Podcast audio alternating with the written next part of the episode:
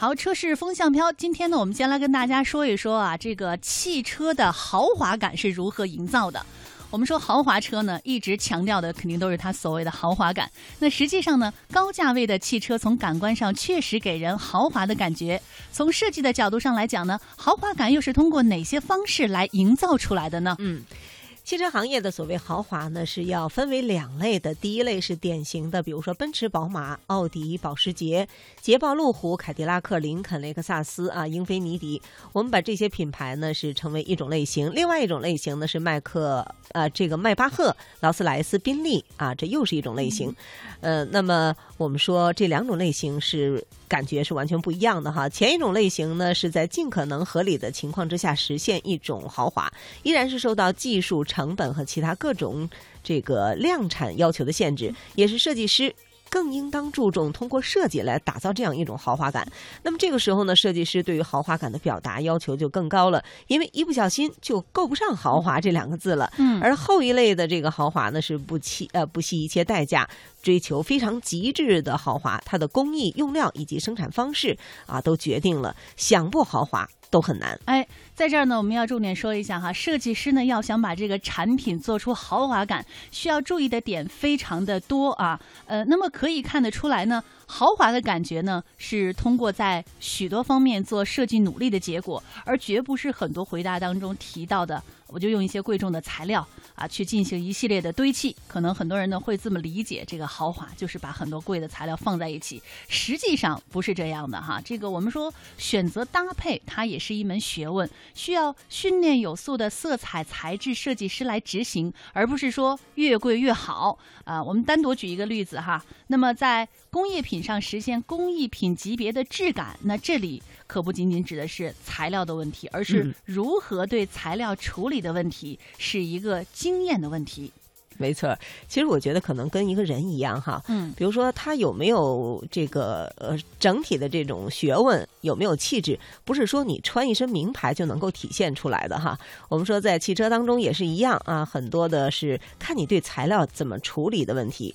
啊，比如说，呃，这个奥迪哈用了金属铝和碳纤维这类内饰里很贵的材料，呃，但是呢，更让人印象深刻的是，呃，按键手感是非常的精准顺畅，以及在保证。建成的前提之下，同时呢，能够保证按键与周边塑料面板间隙非常小，而且均匀，丝毫没有工业加工的痕迹。而这样的品质感呢，是贯穿整个内饰啊，所有你能触摸到的地方。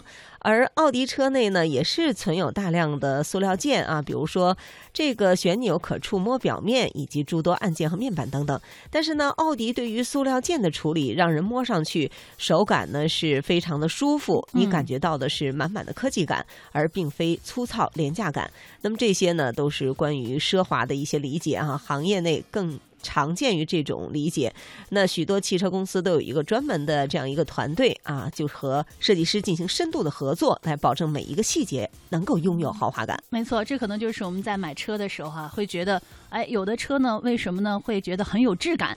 有的车呢，就看上去比较粗糙。其实呢，哎，这些呢，都是我们刚才说的如何打造豪华感。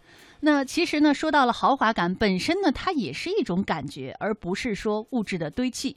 那人们对汽车这类产品的感知呢，是通过视觉、触觉、听觉、嗅觉以及多种感知信息混合之后，结合经验与记忆、潜意识里给出的主观印象来决定的。曾经给日本某豪华汽车品牌做过设计咨询的咨询师啊，他们在自己的产品上呢，堆砌了超出竞争对手的。贵重材料却依然达不到对方产品带给人们的豪华感，那百思不得其解啊！于是呢，就来问一直给欧洲豪华车做 PQ 的我们是怎么回事呢？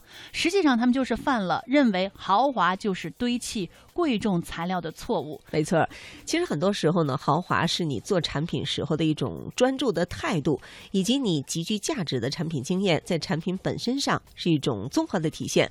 而这个呢，和产品的成本到底有多高，其实没有太过直。接的关联的，嗯，没错。如何呢？把这些呃，就所谓的一些贵重的材料，能够打造出一种豪华感，其实这也是需要一种水平的。可能如果你能把一些很便宜的东西打造出豪华感，这证明你的水平就更高了。就像一个人一样，能够把非常普通的东西穿出非常有质感，哈，嗯，可能也是一种不一样的感觉。没错。